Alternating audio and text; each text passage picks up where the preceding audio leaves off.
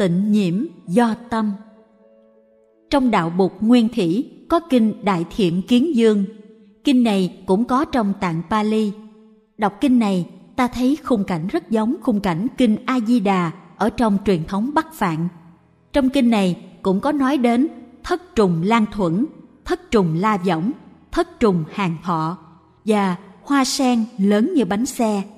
Cảnh tượng giống hệt như cảnh tịnh độ ở kinh a di đà hồi đó bụt sắp tịch, thầy trò đang đi lên miền bắc. Có lẽ bụt muốn trở về thành ca tỳ la vệ để nhập diệt nhưng khi tới được thành câu thi na, thì bụt nghĩ rằng mình nhập diệt nơi đây cũng được. Đây chỉ là một thành phố nhỏ. Thầy a nan yêu cầu ngài đừng nhập diệt ở đây, đợi tới một thành phố nào thật đẹp mới nên nhập diệt đó là chiến thuật của thầy a nan. Thầy muốn buộc chậm nhập diệt giờ phút nào thì quý giờ phút đó thầy a nan thưa, bạch đức thế tôn, thành phố kusinagara này nhỏ xíu, phần nhiều nhà cửa được làm bằng nền đất tường vôi. Đức thế tôn đừng nhập diệt ở đây. Đức thế tôn, xin ngài đợi đến một thành phố nào lớn hơn và đẹp hơn rồi hãy nhập diệt. Bụt cười và nói, thầy đừng tưởng rằng thành phố này không đẹp. Ngày xưa, thành phố này đã từng là một tịnh độ. Ta đã từng ở thành phố ấy và đức thế tôn tả cho thầy a nan nghe về những nét đẹp đẽ phồn vinh và hạnh phúc của quốc độ câu thi dương ngày xưa của vua đại thiện kiến những điều này đã được ghi chép trong kinh Đại Thiện Kiến Dương, kinh số 68 của bộ Trung A Hàm. Quý vị sẽ thấy là trong kinh A Di Đà cũng có những chi tiết giống hệt kinh Đại Thiện Kiến Dương. Trong tạng Pali, kinh này tên là Mahasudasana nằm trong trường bộ số 17. Kinh có ghi lời thưa của thầy A Nan. Bạch Đức Thế Tôn, có những thành phố lớn khác như thành Dương Xá, Xá Vệ, Ba La Nại. Tại sao Đức Thế Tôn không nhập diệt nơi các thành phố ấy mà Ngài lại quyết định nhập diệt ở nơi thành phố nhỏ hẹp này? Một thành phố nhỏ hẹp nhất trong các thành phố. Đức Thế Tôn nói, Này A Nan, thầy đừng nói rằng đây là một thành phố nhỏ hẹp. Thuở quá khứ, thành Câu Thi Na này có tên là Câu Thi Dương, giàu có cùng tột, dân chúng đông đúc. A Nan, thành câu thi dương dài 12 do viên, rộng 7 do viên.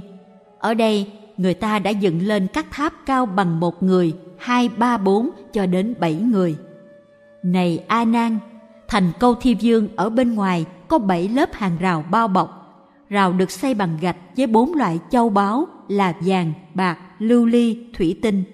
Bảy lớp hào thì được rải bằng cát với bốn lớp châu báu là vàng, bạc, lưu ly và thủy tinh.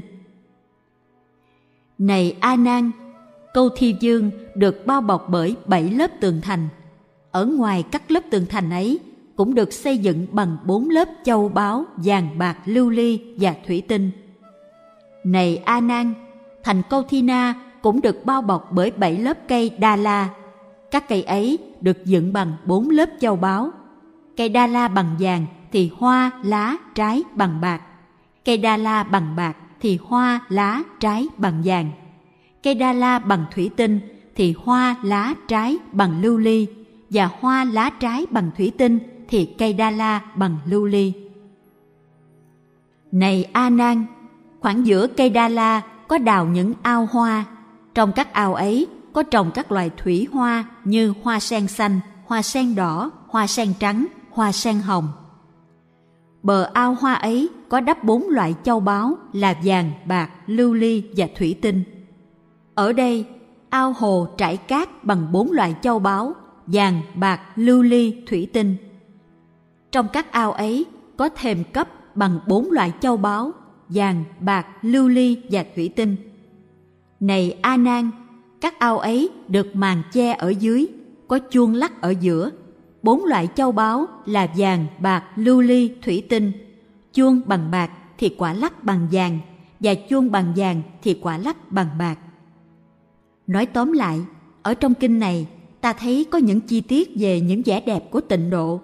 Các vị tổ sư đã có nhiều tác phẩm chú giải kinh A Di Đà và nhiều tác phẩm diễn giải rất sâu sắc. chúng ta có thể thừa hưởng được những bộ sách diễn giải đó. Ở làng Mai, chúng ta hãy học hỏi và thực tập kinh A Di Đà theo phương pháp thiền quán hiện pháp lạc trú để đừng bị chìm đắm, dù là chìm đắm trong những lý thuyết thậm thâm vi diệu. Chúng ta học hỏi và áp dụng kinh A Di Đà trong đời sống tu tập hàng ngày của chúng ta. Học hỏi và thực tập như thế nào để có hạnh phúc, an lạc, vững chãi và thảnh thơi, để Đức A Di Đà và cõi tịnh độ có thể có mặt trong đời sống hàng ngày của chúng ta. Vì vậy, trong những buổi giảng về Kinh A Di Đà, tôi sẽ không sử dụng những tác phẩm diễn giảng của các vị tổ sư đi trước. Chúng ta hãy học Kinh A Di Đà bằng nhãn quan mới. Chúng ta nhìn giáo lý của Kinh A Di Đà bằng cách nhìn của đạo bục nguyên thủy. Ta nên biết rằng niềm ao ước sâu xa nhất của con người là tìm ra được môi trường sống có an ninh, tình thương và sự hiểu biết. Tất cả chúng ta đều mong ước có một môi trường như vậy. Các đức Bồ Tát, các đức Thế Tôn cũng thấy được ước muốn của chúng ta và của mọi loài chúng sanh. Cho nên, bất cứ ai mà thực tập một cách thông minh và vững chãi đều nghĩ tới sự thành lập những môi trường như vậy để mình tự nuôi dưỡng mình và để mình có thể nuôi dưỡng những người khác. Vì vậy, ý hướng thành lập tịnh độ là tâm niệm của tất cả những người tu học. Trong chúng ta, người đã tu lâu năm hay người mới tu cũng vậy, ai cũng ao ước thiết tha là làm thế nào để lập ra một khung cảnh trong đó chúng ta được sống có thầy, có bạn, có an ninh, được che chở, được thương yêu và có điều kiện đi tới trên con đường thành tựu đạo nghiệp và chuyển hóa khổ đau. Kinh A Di Đà cũng nằm trong diễn tượng đó. Đức A Di Đà là người đã từng tu học và cũng đã có ước vọng đó, nên Ngài đã tạo ra một khung cảnh có an toàn, có tình thương, có những điều kiện để thực tập. Người chủ trương tịnh độ là Bụt A Di Đà, khung cảnh có tên là cực lạc. Chúng ta ai cũng ôm ấp ước muốn ấy. Chúng ta cũng muốn lập ra một khung cảnh để an trú, để có nơi đón tiếp những người bạn của mình, những người thương của mình, mời họ đến đó để cùng chung sống, cùng tu học, cùng hưởng được sự có mặt của vững chãi, thảnh thơi, tình thương và sự an lạc. Tuy nuôi dưỡng tâm niệm đó, nhưng có khi chúng ta không có nhiều may mắn. Chúng ta chỉ lập ra được một cơ sở, rồi chúng ta bị mắc kẹt và chạy theo cơ sở ấy. Chúng ta mất hết thì giờ để xây dựng cơ sở, nhưng chúng ta lại không tạo ra được một nội dung cho cơ sở đó. Nghĩa là tạo ra được sự an lạc, hòa hợp và thanh tịnh của một tăng thân. Nếu ta không tạo được một khung cảnh có nội dung như vậy, thì ta chỉ là người làm nô lệ cho khung cảnh mà thôi. Chúng ta phải chạy kiếm tiền để tiếp tục duy trì và phát triển cái vỏ của những cơ sở ấy rốt cuộc, ta không có thì giờ để chăm sóc cho bản thân ta và cho những người đến với ta. Từ khởi điểm thì bản nguyện ta cũng cùng bản chất với bản nguyện của đức a di đà nhưng sau đó, chúng ta bị lầm lạc. Lầm lạc đi sang một nẻo khác, đó là nẻo làm chùa. Việc làm chùa khiến chúng ta trở thành một người bận rộn nhất trên đời. Ta mất hết thảnh thơi, mất hết an lạc và bản hoài ban đầu của ta ta không thực hiện được. Xây dựng và kiến thiết tịnh độ là hoài bão của tất cả chúng ta. Nhưng ta phải khéo léo lắm mới xây dựng được một tịnh độ. Nếu không, ta sẽ đánh mất bản thân của ta. Trú xứ ta xây dựng phải có chất liệu an tịnh, ta mới gọi nó là tịnh độ được. Khung cảnh mà chúng ta muốn tạo lập ra phải có chất liệu tịnh của nó tịnh, tức là không có sự ô nhiễm.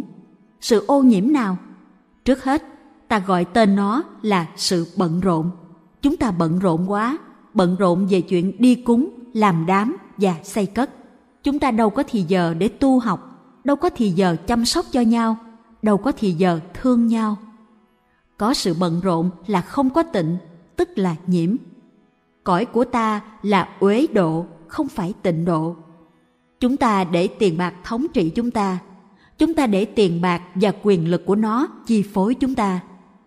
Ở trong khung cảnh đó, người nào cũng muốn làm lớn, cũng muốn có uy quyền với những người khác, người nào cũng muốn có tiền bạc. Cõi đó đâu còn là cõi tịnh độ nữa. Vì trong khung cảnh đó, ta chỉ thấy có sự ganh tị, giận hờn và sợ hãi. Tất cả các yếu tố ấy đều là bất tịnh. Những gì làm ô nhiễm môi trường thì ta gọi là bất tịnh. Ban đầu thì tâm chúng ta rất tốt, ta muốn tạo ra một cõi tịnh độ. Nhưng vì thiếu khéo léo, thiếu chánh niệm mà chúng ta đã tạo ra một cõi uế độ. Bận rộn là yếu tố làm hư hoại sinh môi của chúng ta, làm ô nhiễm môi trường sống của chúng ta. Ô nhiễm, tiếng Pháp là pollution. Khi tới một đạo tràng như đạo tràng làng Mai, chúng ta thử hỏi đạo tràng Mai Thôn có ô nhiễm không? Nơi đó có chuyện tranh giành quyền bính không? Người ta có suốt ngày lo chuyện tiền bạc, người ta có bận rộn về chuyện tổ chức quá không? Người ta có thì giờ để tu học, người ta có thì giờ để thương nhau, để chăm sóc cho nhau không? Người ta có ganh tị, giận hờn và sợ hãi nhau không? Người ta có sống an lạc không? Tất cả những câu hỏi đó ta có thể trả lời được. Nhờ sự tu tập, nhờ sự quyết tâm của ta mà ta giữ được khung cảnh thanh tịnh, khung cảnh của sự không ô nhiễm. Đó là tịnh độ. Cõi của ta có thể là tịnh độ hay uế độ, điều đó tùy thuộc theo tâm niệm của những người sống ở trong cõi đó. Chúng ta có quyền và có khả năng tạo ra một tịnh độ để sống với nhau, chăm sóc nhau, thương yêu nhau, giúp cho nhau tu học và chuyển hóa. Chúng ta cũng có quyền tạo ra một uế độ, trong đó sự giành giật, sự ganh tị, sự sợ hãi, tiền bạc và quyền lực đóng vai trò then chốt. Khi đọc kinh A Di Đà, ta nghe nói cõi tịnh độ là do Đức A Di Đà sáng tạo ra bằng 48 nguyện lực của Ngài. Kinh A Di Đà có nói về dân chúng của tịnh độ và về sinh hoạt hàng ngày của những người trong cõi tịnh độ. Sáng sớm, những người trong nước có thì giờ lấy lãng giải đi nhặt hoa trên trời rơi xuống để đem cúng dường các vị Bụt và Bồ Tát ở các cõi nước khác. Họ đi bằng thần thông, nên sau khi viếng thăm và cúng dường hoa cho các vị Bụt và các vị Bồ Tát ở nước khác rồi, mà về vẫn còn dư thì giờ để ăn trưa. Ăn trưa xong thì đi thiền hành. Những điều mình ưa thích nhất trong kinh mình có thể kể ra. Mỗi khi có gió nhẹ thổi qua, các hàng cây sao động. Từ trong tiếng sao động của lá cành, nếu lắng tai, mình có thể nghe được tiếng thuyết pháp về ngũ căn, ngũ lực, thất bồ đề phần, bát thánh đạo phần và tứ thánh đế. Và bay liện giữa hư không có những loài chim màu nhiệm. Khi mình lắng nghe tiếng hót của các loài chim ấy, mình cũng nghe được pháp âm của các đức Như Lai. Kinh không nói đến một cách trực tiếp hay đầy đủ về phần đóng góp của dân chúng, mà chỉ nói đến thần lực của Đức A Di Đà trong việc tạo ra một cõi tịnh độ. Thật ra, trong một khung cảnh sinh hoạt, tất cả những người tham dự đều có bổn phận đóng góp. Nếu mình biết sống an lạc và thảnh thơi như những người đang sống ở tịnh độ, có thì giờ lắng nghe tiếng gió trong cây, nghe tiếng chim, đi nhặt hoa cúng dường, ăn cơm và đi kinh hành, tức là mình đã đóng góp được vào việc kiến thiết tịnh độ rồi. Dầu Đức A Di Đà có thảnh hơi cách mấy, có vững chãi cách mấy, có thương yêu cách mấy mà những người giảng sinh về cõi A Di Đà vẫn còn bận rộn, vẫn còn tập quán bước đi như bước trên thang hồng, vẫn chưa nói được với nhau những lời ái ngữ thì cõi đó chưa thể gọi là một cõi tịnh độ được cả. Hãy tưởng tượng trong cõi tịnh độ có một người đang đi như bị ma đuổi. Hãy tưởng tượng trong cõi tịnh độ có một người đang nói với người khác bằng giọng trách móc, chua chát. Cõi tịnh độ tan biến liền lập tức. Tịnh độ là một sáng tạo phẩm cộng đồng của Đức A Di Đà và của dân chúng trong nước đó. Vì vậy, tịnh hay không tịnh, tịnh nhiều hay tịnh ít, điều đó không phải chỉ do Đức A Di Đà mà còn do dân chúng trong cõi ấy nữa. Khung cảnh mà ta tạo ra ở Âu Châu, ở Việt Nam hay ở Hoa Kỳ để cho một số người về tu học cũng vậy. Không phải chỉ là sáng tạo phẩm của người đứng ra thành lập mà là sáng tạo phẩm chung của tất cả những người đã tới bằng bước chân thảnh thơi, bằng nụ cười hiền hậu, bằng cái nhìn bao dung, bằng lời nói ái ngữ của họ như thế là mình cùng chung sức tạo ra một cõi tịnh độ. Trong đó, mọi người được sống an ninh trong tình thương và sự hiểu biết. Cho nên, tịnh độ phải là một sáng tạo phẩm cộng đồng mà không phải chỉ là sáng tạo phẩm của một người. Dầu người đó là một người có nhân cách vĩ đại như đức bụt a di đà ta hãy tưởng tượng một người chưa biết đi thiền hành, bây giờ sanh sang bên kia và tiếp tục chạy như bị ma đuổi đức a di đà sẽ gọi người ấy đến và nói, con hãy tới đây, thầy dạy cho con cách đi thiền hành. Cố nhiên, bên tịnh độ có rất nhiều vị giáo thọ, và đức a di đà có thể dặn dò các vị giáo thọ kiên nhẫn dạy phép thiền hành, phép theo dõi hơi thở và ăn cơm chánh niệm cho những người vừa mới sanh về cõi tịnh độ. Một ngày có không biết bao nhiêu là người sanh về tịnh độ, nhiều lắm mà chắc chắn là đức a di đà có đủ số giáo thọ để lo dạy dỗ và hướng dẫn cho họ. Nói như vậy để làm gì? Nói như vậy là để chúng ta thấy rằng, dù đang ở trong cõi ta bà, chưa sinh về cõi tịnh độ, nhưng nếu chúng ta đi được từng bước vững chãi và thảnh thơi, nếu chúng ta biết sử dụng ái ngữ, biết thương yêu nhau và đùm bọc cho nhau, thì tịnh độ đã có thể có mặt ngay tại đây rồi, và chuyện gia nhập vào cõi tịnh độ của đức a di đà trở thành một chuyện rất dễ. Vì nếu ngay ở đây ta đã được có tịnh độ rồi, thì đi đâu cũng là tịnh độ cả. Mình không thể lấy tịnh độ ra khỏi con người của mình được. Mình ở đâu là tịnh độ ở đó, vì tịnh độ ở ngay trong tâm mình. Và vì đã quyết tâm thực hiện tịnh độ cho mình và cho người nên đi tới đâu là ta có tịnh độ ở đó. Tịnh độ là sáng tạo phẩm cộng đồng của mình với những người tham dự.